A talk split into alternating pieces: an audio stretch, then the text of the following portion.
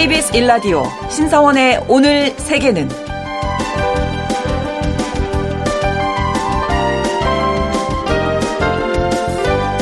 안녕하십니까. 아나운서 신성원입니다. 당신이 옳다고 생각하는 일이라면 무엇이든 하라. 누군가 여러분에게 이런 말과 함께 거액의 유산을 남긴다면 여러분은 어떤 일을 하시겠습니까?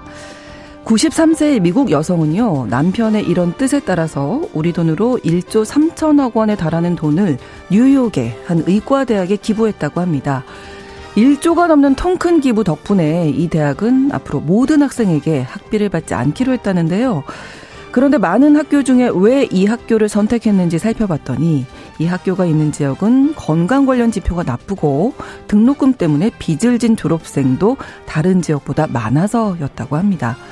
이런 정황으로 볼 때 돈이 더 필요한 곳에 꼭 필요한 도움을 준 셈인데요.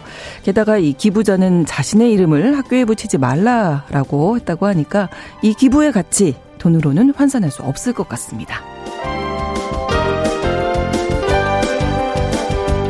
오늘 아침 전해진 국제사회 뉴스 잠시 후 오늘의 헤드라인 뉴스로 정리해드리고요. 통신원 취재수첩에서는 호주 통신원 연결해서 빅토리아주 산불 소식 그리고 의료업계 환경 부담금에 관한 소식 알아보겠습니다. 그리고 글로벌 이슈에서는 비트코인의 가격이 급등한 배경이 무엇인지 짚어보고 증시에 미칠 영향 또 투자에 주의할 점까지 전해드리겠습니다.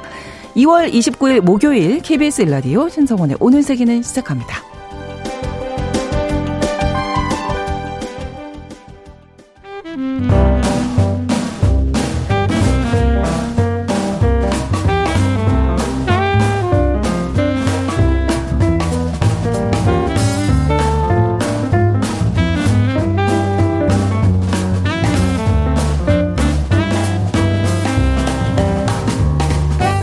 신성원의 오늘 세계는 청취자 여러분과 함께 소통하며 만들어갑니다. 실시간으로 유튜브로 보실 수 있고요. 여러분의 의견도 기다립니다. 짧은 문자 50원, 긴 문자 100원이 드는 샵 9730. 라디오와 콩 앱으로 많은 의견 보내주십시오.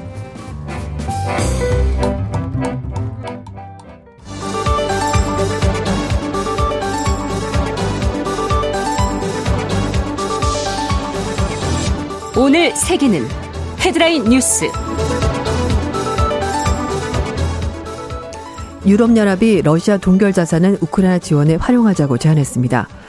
어, 우르졸라 폰데얼라이엔 유럽연합 집행위원장이 러시아 동결 자산으로 무기를 사서 우크라이나에 지원하자고 제안했습니다. 우크라이나가 군비 부족으로 러시아와 전투에서 고전하고 있고 유럽은 우크라이나 지원을 놓고 의견이 다르니 러시아의 자금을 활용하자는 겁니다. 현재 주요 7개국은 러시아의 우크라이나 침공에 대한 보복으로 러시아 자산 약 3천억 유로를 압류하고 있습니다. 미국 상원 공화당 대표인 미치 메코넬 상원 의원이 오늘 11월 대표 자리에서 물러나겠다고 밝혔습니다. 공화당 상원 대표 자리를 가장 오래 맡았다는 기록을 가지고 있는 메코넬 대표는 올해 82세로 그동안 고령했다는 건강 문제로 여러 차례 수술을 받는 등 고비가 많았습니다. 맥코넬 의원은 인생에서 가장 저평가된 재능 가운데 하나는 인생의 다음 장으로 옮겨갈 때 옮겨갈 때를 아는 능력이라며 이번이 상원 공화당 대표로서 마지막 임기가 될 것이라고 말했습니다.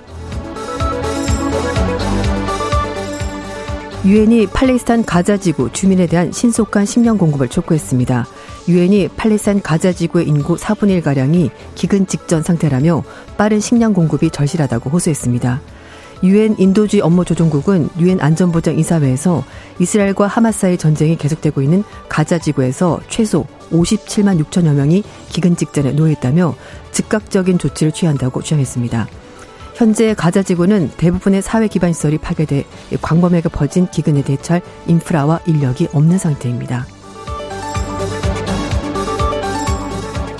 반체제 인사 알렉세이 나발리의 장례식이 내일 모스크바에서 열립니다.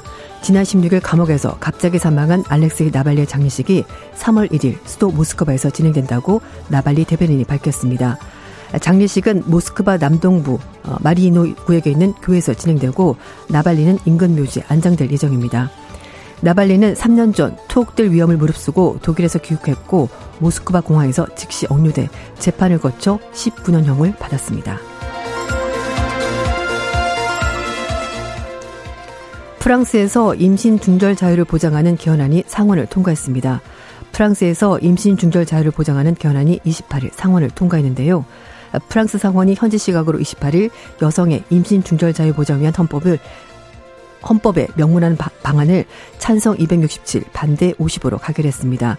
앞서 하원에서 지난달 말 찬성 493, 반대 30표로 이 법안이 승인됐습니다.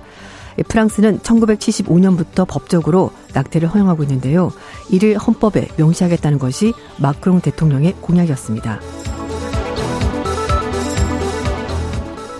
미얀마 군부의 강제 징집 발표 이후 외국으로 떠나는 젊은이가 늘고 있습니다. 미얀마 군부가 성인 남녀를 대상으로 강제 징집을 발표하면서 젊은이들이 외국으로 탈출하고 있다고 영국의 BBC 등이 보도했습니다. 미얀마 군부는 4월 이후부터 18세부터 35세 모든 남성, 18세부터 27세 모든 여성에게 최소 2년에서 최대 5년의 군 복무를 강제하는 의무 병역법을 시행, 시행한다고 발표했습니다. 징집이 시행되면 약 1,400만 명이 복무 대상자가 되는데요.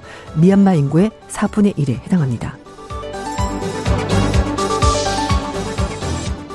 KBS 일라디오 오늘 세계는 오늘의 헤드라인 뉴스로 시작했습니다. 조윤조 외신캐스터가 수고해 주셨고 함께 오늘의 키워드 살펴볼 텐데요. 자, 첫 번째 키워드로 이거 팔아서 주면 어떨까요? 라고 정하셨는데 어떤 네. 이야기입니까? 아마 유럽 국가들이 좋은 생각이야.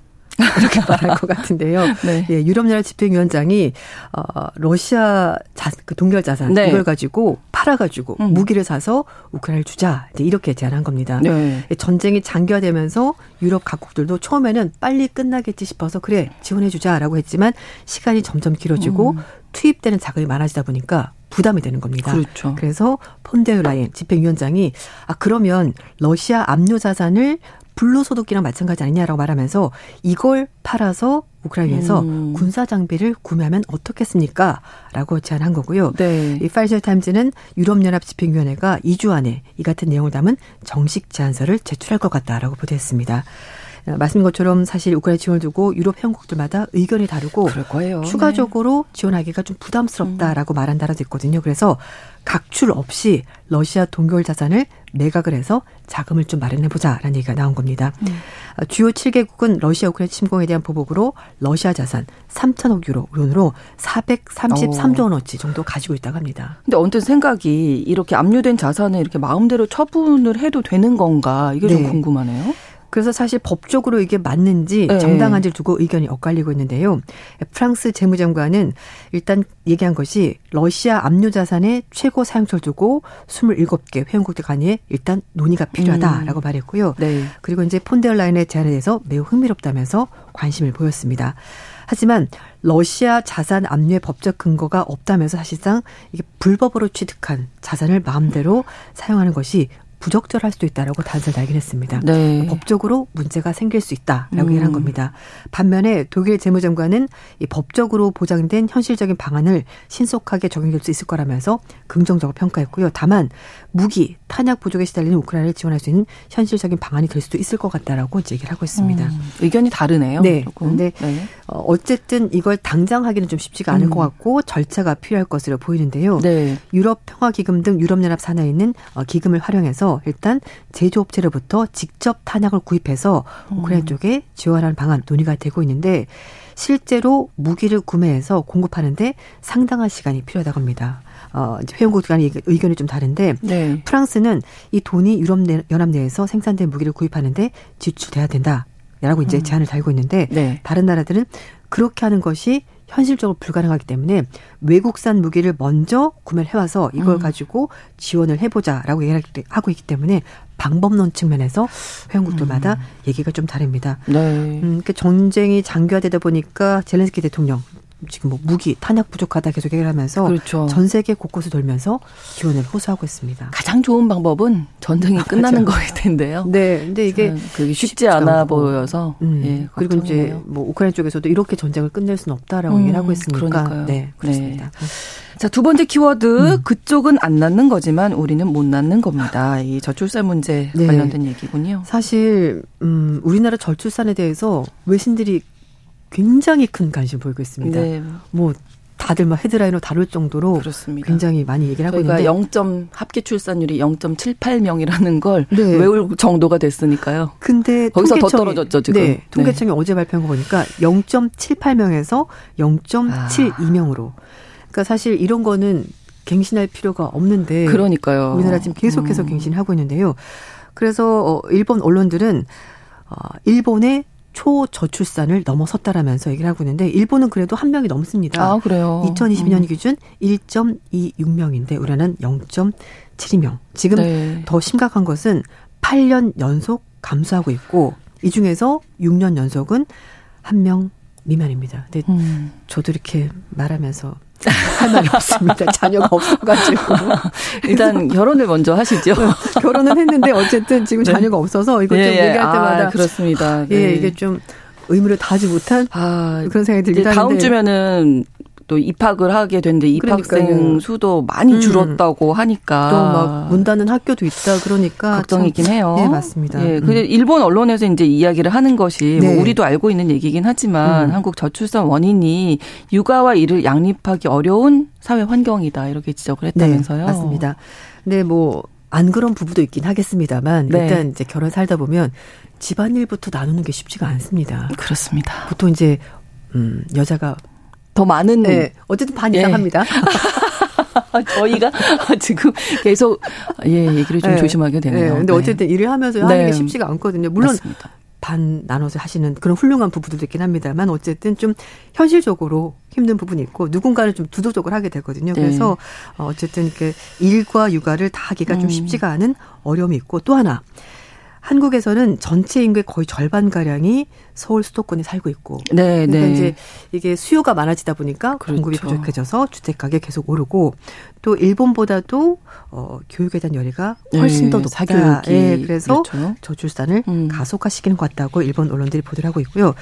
어 이제 우리나라 전체 인구의 출산율은 어 합계 출산은 0.72명인데 음. 수도권인 서울은 합계 출산율이 0.55명 어. 더 낮습니다. 그래서 이제 이런 것들이 어, 다 복합적으로 문제가 있는 것 같다 말을 하고 있고요. 네. 물가가 높은 거 사실 뭐 다우나 마찬가지고 네, 육아 네. 부담이 커지고 있고 음. 또 하나 젊은이들이 장래에 대해서 좀 불안감을 가지고 있다 보니까 결혼 아이를 낳는 것을 음. 망설이는 것 같다 이렇게 설명을 했고요. 네. 결국 또 하나는 사교육은 결국 내 아이를 좀 더 좋은 환경에서 교육을 시켜서 좋은 대학에 입학시키려 하다 보니까 네. 교육비가 많이 들고 또 주택 가격도 높은 곳으로 이동할 수밖에 없고 그래서 이런 것들이 문제가 됐다고 얘기를 하고 있고요.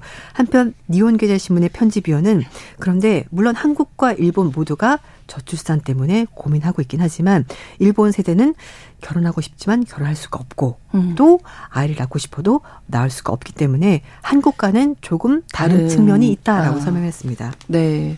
지 일본에서 우리가 뭐 흔히 모태솔로라고 하죠. 네. 연애 경험이 전혀 없는 음. 미혼의 음. 비율이 점점 높아지고 있다라고 네. 하는데 이게 이제 아무래도 결혼을 못 하는 것과 관련이 네. 있겠네요. 그러니까 사실 연애를 해서 누군가를 자꾸 만나야지 이게 결혼에 연결이 되는데 그렇죠. 아무도 안 만나니까 결혼할 수가 없는 겁니다. 네. 그래서 20대 미혼 일본 남성 46%가 지금까지 단 한 번도 이성과 아. 교제한 적이 없다라는 조사 결과가 작년 말에 나왔습니다. 네. 그리고 30대 남성도 요즘 늦게 다들 결혼하시니까 네네. 어, 연애 결혼 경험이 없다라는 비율이 41.2%였고요. 20대 여성도 연애 경험이 없는 없다라고 대답한 사람이 약 음. 30% 정도 됐습니다. 그러니까 연애뿐만 아니라 결혼을 원하는 남성 비율도 점점 낮아지고 있다고 하는데요. 네. 결혼 의향이 있다라고 있다라는 질문에 그렇다고 대답한 사람이 남성 비율은 모든 연령대에서 43.5% 음. 밖에 되지 않습니다. 그러니까 거의 뭐 두 명 중 한 명은 별로 생각이 없어요. 그러네요. 이렇게 되는 겁니다. 그래서 네. 결혼을 왜 기피 하십니까? 라고 물어봤더니 금전적으로 여유가 없기 때문입니다라고 음. 해서 이게 가장 많은 답변입니다. 그러니까 음, 안 하는 게 아니라 네, 못 하는 겁니다라는 대답이 나온 아. 거고요. 또 일본 여성들은 결혼 의향이 있다라고 대답한 여성 비율이 49%인데 어, 음. 2022년에는 이게 60%였거든요. 1년 새 아, 10%. 오, 많이 떨어졌네요. 그래서 네. 산케 신문은 결혼을 기피한 이유가 남성은 금전적으로 음. 좀 부양의 책임이 부담스러운 것 같고 여성들은 지금 혼자서도 잘 사는데 굳이 결혼해서 육아하고 음. 집안일하고 내 생활 패턴이 바뀌는 게 네, 별로 네. 탐탁지가 않다. 이렇게 음. 서로 생각을 하고 있다고 합니다. 네. 그 젊은이들이 뭐 음. 일본 얘기도 해주셨지만 네. 전 세계적으로도 결혼 제도에 대해서 맞아요. 네, 좀 회의적이지 않나 뭐 이런 생각도 네. 좀 들어요. 그렇습니다. 또 뭐 그때 미국 소식 보니까 mz 세대들이 네. 뭐 회사 끝나고 노는 게 아니라 일찍 집에 가서 아홉 시에 잠을 잔다고 하니 그러니까요. 언제 네. 연애를 하고 아 네. 그렇습니다. 네. 네. 음. 자세 번째로 넘어갈까요? 네. 나보고 동안이라는데 네. 누구 얘기일까요? 이거 조 바이든 대통령 아, 얘기입니다. 어, 어 이렇게 아, 예. 네. 네. 건강 검진 결과를 공개했는데요. 예. 어, 나 괜찮다. 직무 수행하는데 아무런 이상이 없었다. 합격 판정 받았다라고 밝혔고요. 네. 어, 그 외, 워싱턴 외곽에 있는 월트리드 군병원에서 건강 검진 받고 나서 돌아와서 이제 집무실을 음. 왔는데요. 어, 의료진들이 이제 물어봤 이제 다 아무 괜찮다. 뭐 아무 얘기 없었고 작년이랑 똑같고 네. 달라진 게 전혀 없다. 훌륭했다. 심지어 젊어 보이시는데요. 이렇게 얘기했다는 거예요. 근데 아. 이거는 립 서비스가 아닐까. 대통령이 오셨는데, 아유, 작년보다 늙으셨네. 이렇게 말할 수 없지 않습니까? 그러니까, 예. 어, 건강해 보이, 어, 동안이시네요. 그래서 이제 바이든 대통령이 굉장히 기분 음, 좋아하면서, 음, 아, 어, 네. 젊어 보인다고 말을 했다. 뭐 이렇게. 네, 팩트로 일단 아. 건강검진 결과가 이상이 없었다. 네, 네 직무 수행할 수 있다를 네. 이제 이야기를 하는 거죠. 강조하는 네, 거죠. 맞습니다. 근데, 예. 어, 뭐, 검진 결과가 이렇게 나왔다고 하긴 합니다만 네. 사실 요즘 뭐, 뭐 어떤 일들이 있었잖아요. 네. 좀 기억을 못하는 것 같은. 뭐 특정 고유몽사를 기 억을 못한다든지 예, 예, 예. 넘어진다든지 이런 음. 일이 있었기 음. 때문에 그래서 니키 헤일리 전 유엔 주재 미국 대사 지금 공화당 경선 주자인데요. 네. 뭐 트럼프 전 대통령 그렇고 바이든 대통령 그렇고 너무 나이가 많지 않냐. 그래서 음, 75세 맞아요. 이상 정치인들 대상으로 정신 감정을 해야 된다라고 얘기를 하고 있는데요. 어 이제 바이든 대통령이 워낙 고령이기 때문에 네. 재선에 성공한다고 하더라도 음, 86세 퇴임을 하거든요. 아, 그러네요. 네, 그러니까 이게 어. 지금 괜찮다고 하더라도 다음 임기를 하기에는 음. 나이가 너무 많은 것 아니냐라는 우려가 나오고 있긴 합니다. 네. 자, 다음 키워드가 도대체 누구한테 투표를 하라는 건가요? 네. 뭐 이것도 미국 얘기인가요? 아니요, 이거는 이란 얘기입니다. 아, 네. 네. 다음 달 1일 이란에서 어, 의회 선거 그리고 최고 지도자 어, 알리 하메니 후계자를 어, 이제 뽑는 8년 임기에 국가 지도자 운영회 위원 88명 이렇게 뽑는 두 가지 선거가 진행이 되는데 네. 어, 이란에서는 2022년 히잡 의문사로 촉발된 대규모 반정부 시위가 있었고요. 네. 그리고 이제 이것 이후에 치러지는 전국 선거기 때문에 관심이 많습니다.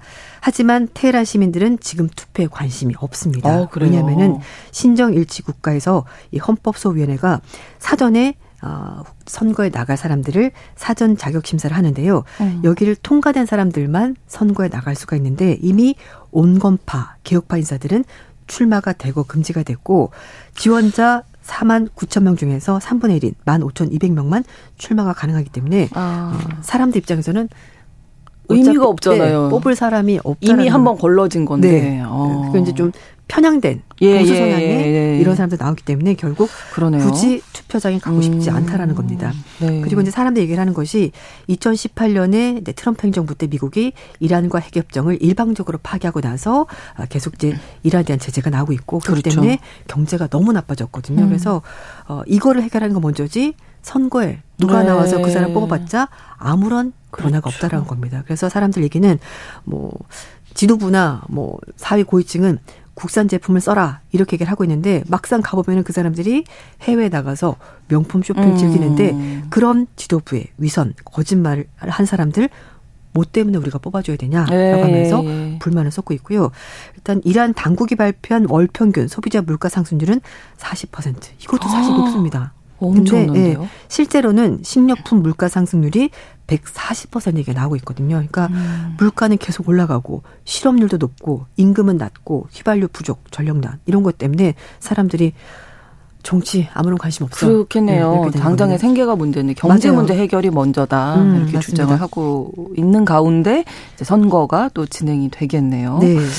어, 투표를 그래서 아예 안 하겠다 이런 건가요? 네, 맞습니다. 그래서 어, 파이낸셜 타임즈는 여론조사 얘기를 하면서 전체 유권자의 3분의 1만 투표를 할 것으로 보이고 일부 어. 지역은 투표율이 10% 초반까지도 떨어질 가능성이 있다라고 얘기하고 있습니다. 음. 그러니까 선거 투표를 너무 안 하겠다고 하니까 이, 이 선거가 무슨 의미가 네. 있을까 이런 생각도 그랬더니 하메네이가 이런 말했습니다. 어, 문제 해결을 원하면 선거에 참여하라. 이렇게 동의했다고 하는데요. 그렇지만 사람들은 여전히 음. 무관심하다고 합니다. 음, 쉽지 않아 보입니다. 네. 네. 다음 이야기는 신중하게 결정하십시오라고 하셨어요. 네.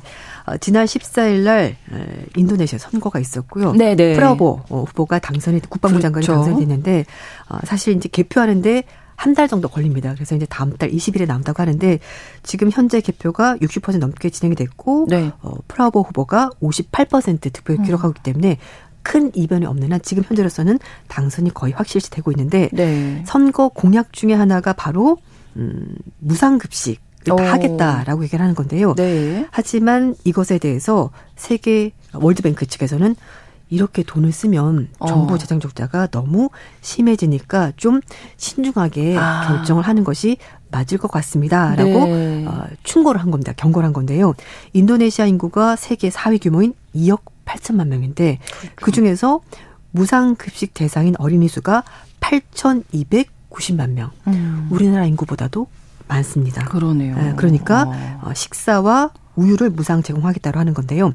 어, 음. 임기 2년 차로 넘어갈 2025년부터는 순차적으로 제공한다고 하고 29년까지 무상급식 보급률 100%가 목표라고 합니다. 네. 그래서 무상급식을 하게 되면 내년에 10조 루피아, 우리 돈으로 8조 5천억 원이 들어가고요. 아, 29년이 되면은 이게 38조 4천억 원 정도 되는데 이게 인도네시아 GDP의 2%에 해당한다고 합니다. 그래서 그 재원 마련이 문제인 거잖아요. 네, 맞습니다. 지금. 그래서 네. 지금 재원 마련에 대해서 어, 국세청을 네. 어, 재무부에 대통령 직속 기관을 들여가지고 네. 실질적으로 조세 부담률을 올리겠다고 하는데 월드뱅크에서는 이게 GDP 음. 대비 3%까지 가면은 굉장히 위험하다. 그러니까 아. 신중하게 접근해 달라라고 부탁을 하고 있고요. 네. 신용평가사 무디스도 현 시점에서 국가 신용등급 미치는 영향은 중립적이지만 만약에 이런 식의 공약을 계속한다면은 국가 신용등급도 바뀔 수 있다라고 경고를 음, 하고 있습니다. 당장에는 선거에서 이제 올라갔고 네. 좋긴 하지만 이게 네. 장기적인 관점에서 이제 음. 나라에 안 좋은 영향을 끼칠 부담이 된다 경제. 음. 그렇습니다. 인도네시아 이야기까지 음. 듣도록 하겠습니다. 오늘의 헤드라인 뉴스와 키워드 외신캐스터 조윤주 씨와 함께했습니다. 고맙습니다. 네, 감사합니다. KBS 일라디오 오늘 세계는 1부 마무리하고 2부에서 통신원 취재 수첩으로 이어갑니다. 11시 30분부터 일부 지역에서 해당 지역 방송 보내드리고요. 노래는 아바의 노래 Money Money Money 함께 듣겠습니다.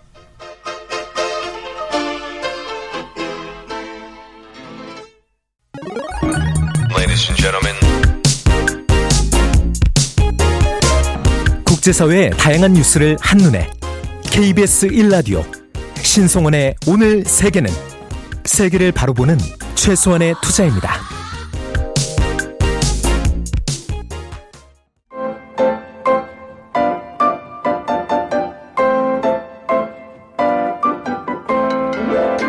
통신원 취재 수첩 통신원 취재 수첩 오늘은 호주 시드니에 있는 나혜인 통신원 연결해 보겠습니다. 안녕하세요. 네, 안녕하세요. 자, 호주는 지금 여름을 지나고 있을 텐데요. 지금 빅토리아 지역 산불 상황 아주 심각하다고요? 네, 그렇습니다. 한국에도 잘 알려져 있는 호주의 도시 멜번이 위치한 빅토리아주. 어제는 일부 지역으로 40도 중반까지 기온이 치솟았는데요. 네. 4년 만에 산불 위험이 최고조인 하루를 경험했습니다.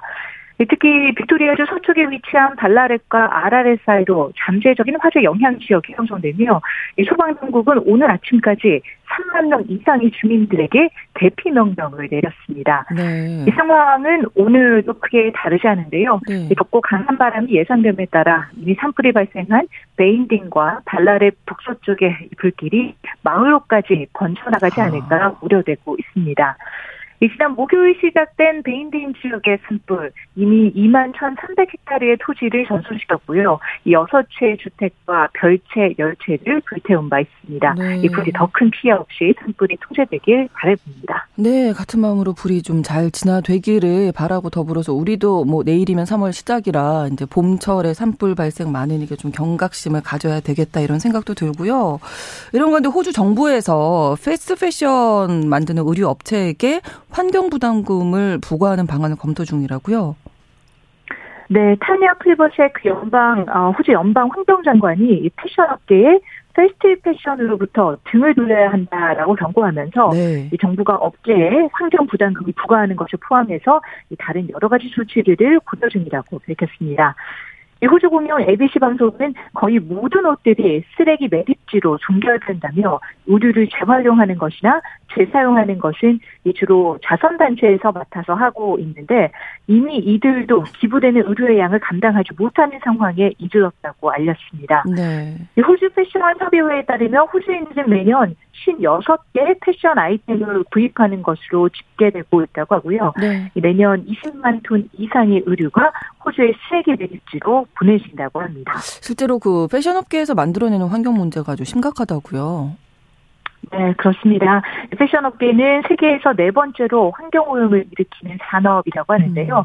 이 세계 탄소가스 배출량의 4에서 8%를 생산한다고 합니다. 네.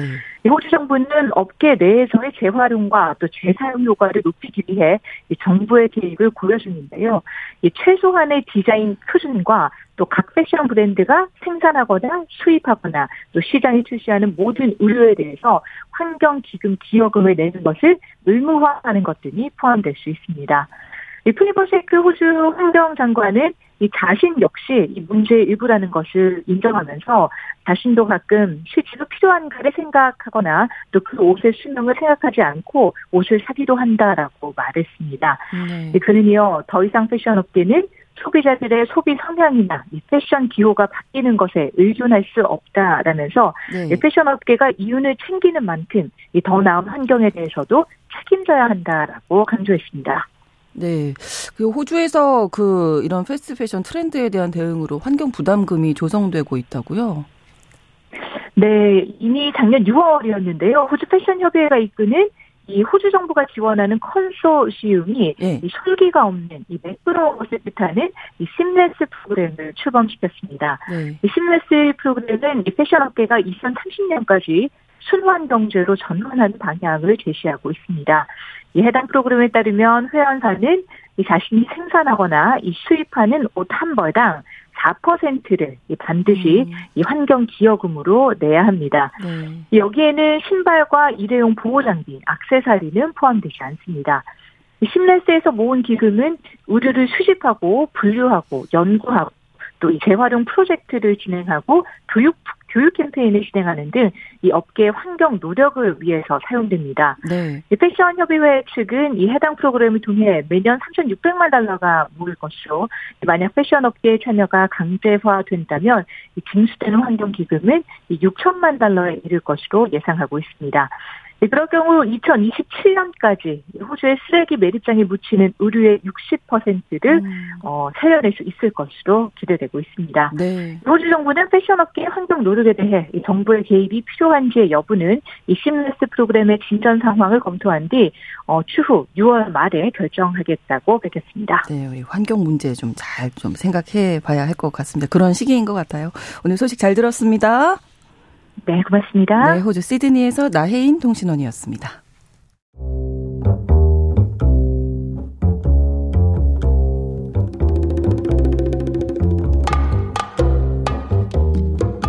세계를 알면 우리가 보입니다. KBS 1라디오 신성원의 오늘 세계는 글로벌 배송으로 빠르게 찾아갑니다.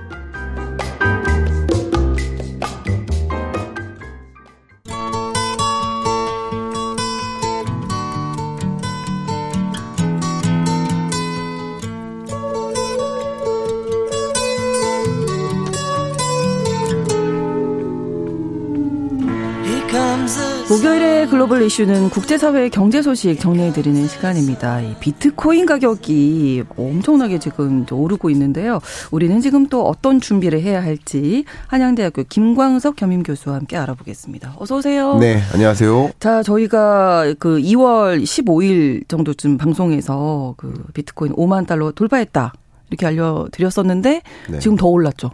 네, 이제 6만 달러를 넘었고요. 네.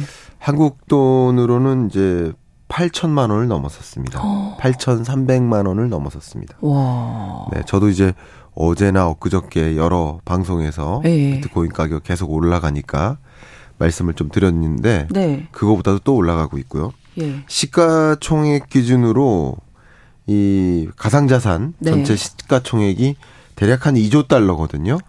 2조 달러라는 이 시가총액은 비교를 한다면 예. 지금 굉장히 미국 주식시장에서 핫한 엔비디아, 네. AI 반도체 때문에 핫한 지금 3위거든요. 엔비디아가 네. 엔비디아 시가총액을 넘어선 규모입니다.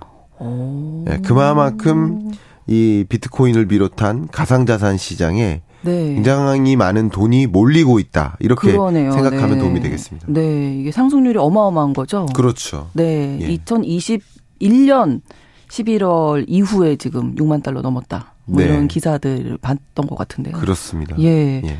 급등하고 있는 이유는 어떻게 분석하십니까? 아, 지금부터 구체적으로 이제 왜 급등하는지 네. 그러면 어떻게 될 것인지를 이제 말씀을 나눠야 될 텐데. 그렇죠. 지금 이 두 번째 질문에 대해서는 나머지 질문에 대한 답변들 좀 요약적으로 음. 정리만 먼저 할게요. 네. 예, 정리를 한다면 네. 이렇게 비트코인 가격이 급등하는 배경을 네 가지 접근으로 좀 설명할 수 있을 것 같아요. 네. 예, 첫 번째 접근은 일단 상장 지수 펀드 ETF로 상장되면서 미국에 네. 상장되면서 그러다 보니까 당연히 어 미국의 여러 금융기관이라든가 투자자들 입장에서 음. 인식이 좋아지고 그렇죠. 실질적으로 자금이 집중돼요. 그래서 ETF 때문에 소위 음. 어, 수요가 늘어났다. 첫 번째. 네. 두 번째는요. 반감기가 또 찾아온다. 네 번째. 4월이라면서요. 네. 그렇죠. 4월에 반감기가 찾아오는데 네. 이 반감기를 그냥 쉽게만 말씀드리면 네. 공급량이 다소 줄어든다. 음. 그러니까 수요와 반감한다. 공, 그렇죠. 네, 수요와 공급에 그러니까 채굴을 하는데 네. 같은 어떤 인풋을 들여도 네. 어, 거둬들일 수 있는 아웃풋이 줄어드는 개념이에요. 음. 그러니까 결과적으로 비트코인에 대한 수요가 유지된다고 했을 때 그렇죠. 공급량이 줄어들 줄어들면. 거라고 생각한다면 그럴 수 있겠죠. 네. 이따가 더 구체적으로 말씀드리겠습니다만 반감기도 두 번째 굉장히 중요한 요인이라고 볼 수 있겠습니다. 네. 세 번째 요인은 역시 금리 인하예요. 아. 금리는 그냥 중력이라고 생각하시면 좋아요. 네. 그러니까 금리가 앞으로 계속 올라갈 거다 생각하면 그냥 저축을 하는 게 제일 좋아요. 그렇죠. 은행에 저축하는 게 제일 좋습니다. 네. 금리가 높으면 높을수록. 음. 근데 금리가 낮아지면 낮아질수록 은행에 저축할 이유가 없어지는 거예요. 그러니까 돈이 이동하는 네. 겁니다. 네. 시장으로. 그러니까 주식 시장으로 부동산 시장으로 음. 돈이 이동할 텐데 역시 비트코인 시장, 가상자산 시장으로도 돈이 아. 움직이는 것이다. 금리 인하에 대한 기대다. 이 세 가지를 좀 요약하고요. 네. 한 가지 여기서 더 덧댄다면 네 번째는 세계 경제가 지금 불안하잖아요. 그렇죠. 지정학적인 굉장히 긴장감이 돌죠. 전쟁과. 그렇죠. 그럼 이럴 때 안전자산을 상대적으로 더 선호해요. 네. 어, 근데 그동안에는 이 비트코인을 비롯한 이 가상자산 시장을 불안전 혹은 위험성이 네. 높은 자산 시장으로 분류를 했어요. 저도 약간 여전히 그런 생각이 맞아요. 조금 있어서. 근데 그거는 여전히 위험 네. 자산인 건 맞지만 네. 가상자산 시장의 음. 안전시장화. 그러니까 음. 아직도 위험자산인 거 맞아요.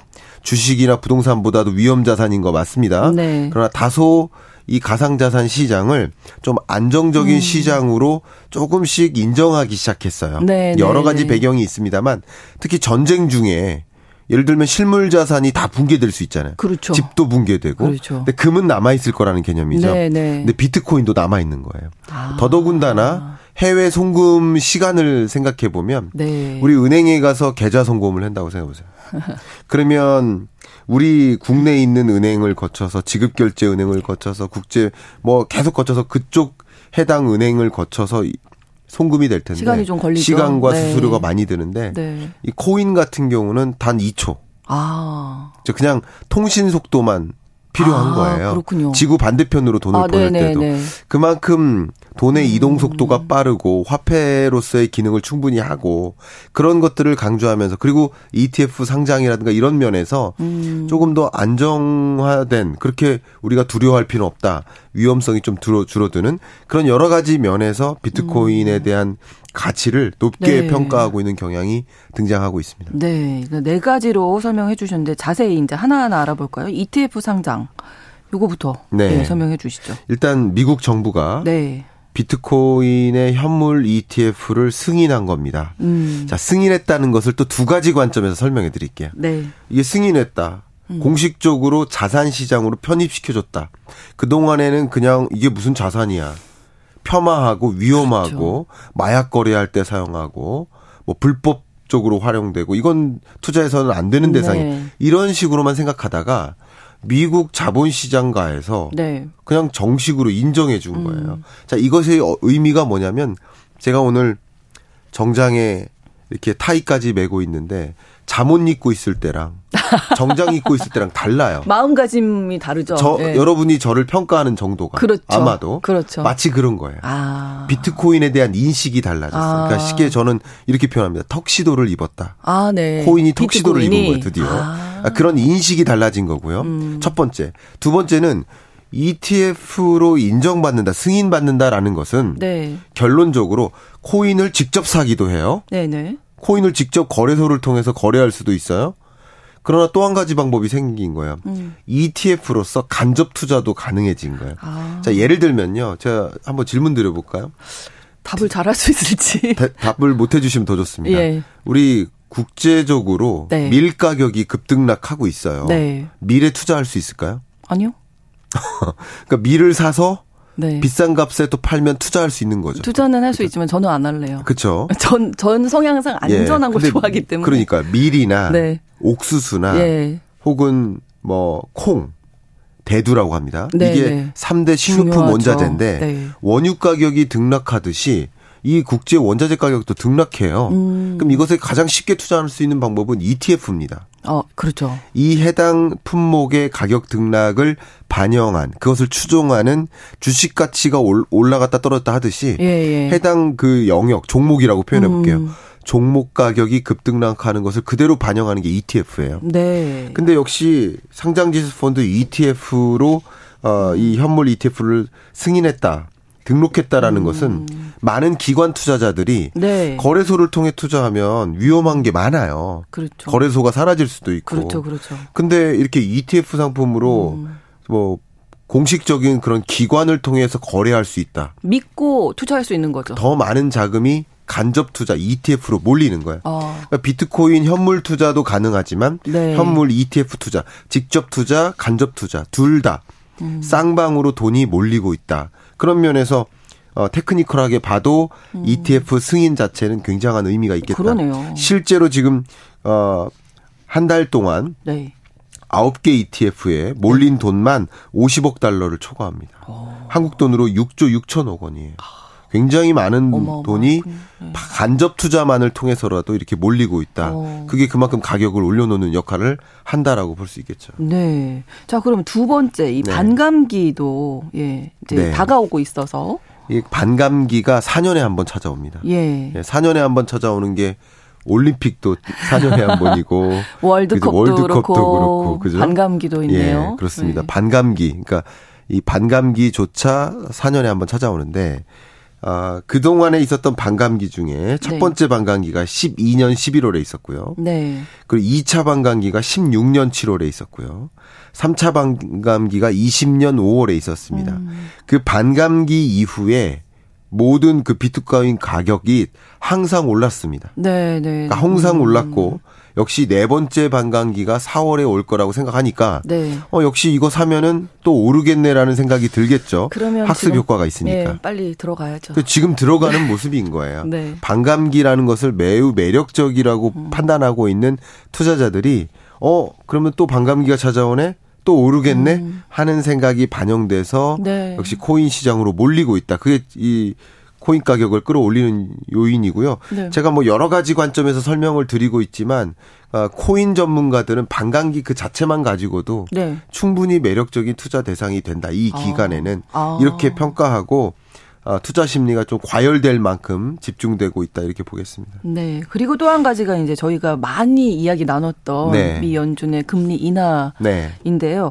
아직은 뭐 인하까지는 아니잖아요. 네. 그래도 이제 연내에는 2024년 안에는 인하가 될 것이다는 기대 심리가 네. 반영됐다. 그렇습니다. 저는 이제 이코노미스트이기 때문에 예. 다소 이 금리 인하 관점에서 네. 코인 시장을 더 적극적으로 말씀드리는 편이에요. 아, 네. 기본적으로 돈 돈의 이동인 겁니다. 모든 가격은 수요와 공급에 의해 결정되는데 그렇죠. 비트코인에 대한 수요도 역시 돈이 그쪽으로 이동하느냐를 봐야 되는 거예요. 음. 근데 기본적으로 앞에 말씀드렸던 것처럼 금리가 계속 올라갈 때는 네. 많은 투자자들이 굳이 불안하게 돈을 시장에 옮겨 놓을 필요가 없어요. 그렇죠. 은행에 저축하면 돼요. 네. 그러니까 이자 수익이 충분히 매력적인 거예요. 5% 수익을 안정적으로 가져다 준다? 그러니까 은행에만 저축하면 돼요. 음. 실제 여러분 23년 한해 네. 정말 많은 경제 주체가 힘들다 힘들다 했는데 근데 은행은 이자 장사했다라는 네. 기사를 많이 보셨죠. 네, 네. 바로 그겁니다. 돈이 음. 그만큼 은행에 쏠렸기 때문이다라고 음. 볼수 있어요. 그런데 반대로 금리를 인하할 때 네. 금리를 인하하는 구간에는 굳이 돈을 은행에 둘 필요가 있나? 조금 더 그렇죠. 수익을 가져다 줄 만한 자산 시장으로 옮겨야 되겠다. 음. 그래서 주식 시장, 부동산 시장으로도 이동하는데 네. 역시 일부는 코인 시장으로도 이동하는 음. 것이다. 또 새로운 시장이 등장했으니까 그렇습니다. 옮겨가겠죠. 네. 네. 그런 면에서 돈의 이동이 음. 수용인 것이고 수요가 그쪽으로 늘어나니까 금리 인하에 대한 기대감만으로 네. 금리 인하 한 적이 없어요 아직. 그러니까요. 미국, 이나 우리나라도 네네네. 금리 인하에 대한 기대감만으로 주가가 음. 올랐었고 역시 코인 가격도 오르는 거예요. 그만큼 네. 수요가 그쪽으로 집중되니까 에, 결국 이 시장으로의 돈의 이동, 유동성의 공급 그것이 음. 그 자체가 또 비트코인 가격을 끌어올리는 역할을 한다. 이렇게 세 가지 관점에서 좀 정리를 할 수 있을 것 같습니다. 진짜 경제는 심리다가 맞네요. 그러면 네, 심리적으로 움직이는 거네요. 그렇죠. 미리 예측하고. 그러니까 이 방송을 듣고 계신 분들도 혹여나 네. 어 그런 얘기를 들으니 나도 해야 될 것 같아라는 심리를 자극해서 그렇죠. 투자를 자극할 수도 있어요. 그러나 네. 제가 항상 강조하지만 음. 투자는 여러분 스스로 결정하는 것이고 음. 저는 아직 해야 된다 말아야 된다는 말씀을 드린 적이 네. 없습니다. 이런 배경하에 비트코인 음. 가격이 올랐다라는 것을 설명드린 것뿐입니다. 네. 그러니까 여러분이 공부하시고 여러분이 스스로 판단하시길 좀 추천드립니다. 각자가 책임을 져야 된다 이런 말씀이신 그럼요, 거죠? 각자의 네. 책임인 거죠. 네. 자 그러면 어느 정도 오를까가 또 관심사인데요. 네. 네. 일단은 반감기를 아직 지나지 않았어요. 그렇죠. 그리고 ETF 투자 상품이 이제 도입된 거예요. 우리나라에서도 ETF 어, 비트코인 ETF를 도입하자라는 여야의 양쪽 정치적인 공약들이 이렇게 발언되고 있습니다. 네. 근데 이게 정말 ETF로 우리나라도 승인될 것인가는 좀 기다려 봐야 돼요. 왜냐하면 자본시장 법 자체를 개정해야만 하는데 아, 그렇죠. 법 개정하기 전에는 어쨌든 국민적 공감대도 형성을 해야 되거든요. 네. 우리나라 5천만 국민이 다 코인 투자하는 것은 아니기 때문에 그 공감대 형성과 음. 그리고 나서 어이 자본시장법 개정과 네. 그리고서 그리고 나서 이제 어, 이게 활용될 수 있는 것이기 때문에 좀 기다려봐야 되지만 네. 미국이 그런 방향으로 움직였기 때문에 우리나라를 비롯한 소위 자본주의 권한에 있는 그런 시장에서는 음. 하나둘 또 ETF 상장을 시도할 수 있을 것이다 이렇게 보고 음. 있습니다. 그러면 이게 시작이라는 거죠. 음. 미국의 ETF 상장이 네, 네. 그게 마지막이 아니라 시작이에요. 다른 나라들도 음. 추가적으로 ETF 상장을 시도할 수 있고 음. 이런 모습을 보면서 다른 금융기관들도 네. 추가적으로 ETF 상장을 시도할 수 있습니다. 그러니까 음. 이런 것들이 더 많은 자금이 몰릴 수 있다라고 보고 있고요. 역시 반감기를 지나면서 어이 코인 가격이 뭐 6개월 내, 1년 내 계속 또 올라갑니다. 음. 항상 그랬어요.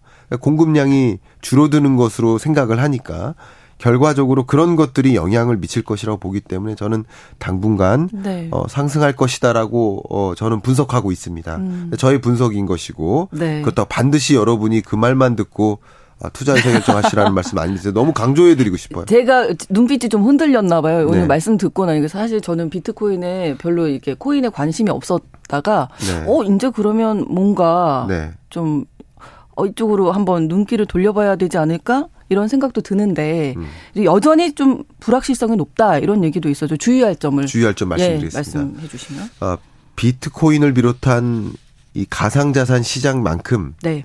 상한선과 하한선이 없는 투자 아, 대상은 없습니다. 그렇군요. 그만큼 급등락이 엄청나게 높은 음. 변동성이 심한 아, 투자 대상이다라는 것을 감안하셔야 됩니다. 네. 그래서 이 말씀 듣고 덜컥 샀는데 다음 날 또 대대적인 폭락을 네, 맞이할 수도 교수님께 항의 들어가는 거예요. 그렇죠. 그런 오늘 세계는 에서 말씀하셔갖고 네. 내가 샀는데. 네. 그래서 제가 드리고 싶은 이야기는 어, 이 시장을 이해할 필요는 있다. 그렇죠. 그러니까 많은 분들이 음. 상대적 박탈감을 또 느끼시거든요. 그러니까요. 코인 가격이 설 어. 세상에 뭐 나만 뒤쳐져 있는 30배 올랐 30 퍼센트나 올랐다고 예. 그동안 네. 나는 개인적으로 봤을 때 30% 코인 갖고 있는 사람이 부자가 되는 되는 동안 나는 30%만큼 가난해진 거라고 느끼실 수 있거든요. 네. 그 상대적 박탈감도 또 심각한 이슈가 될 수 있기 때문에 음.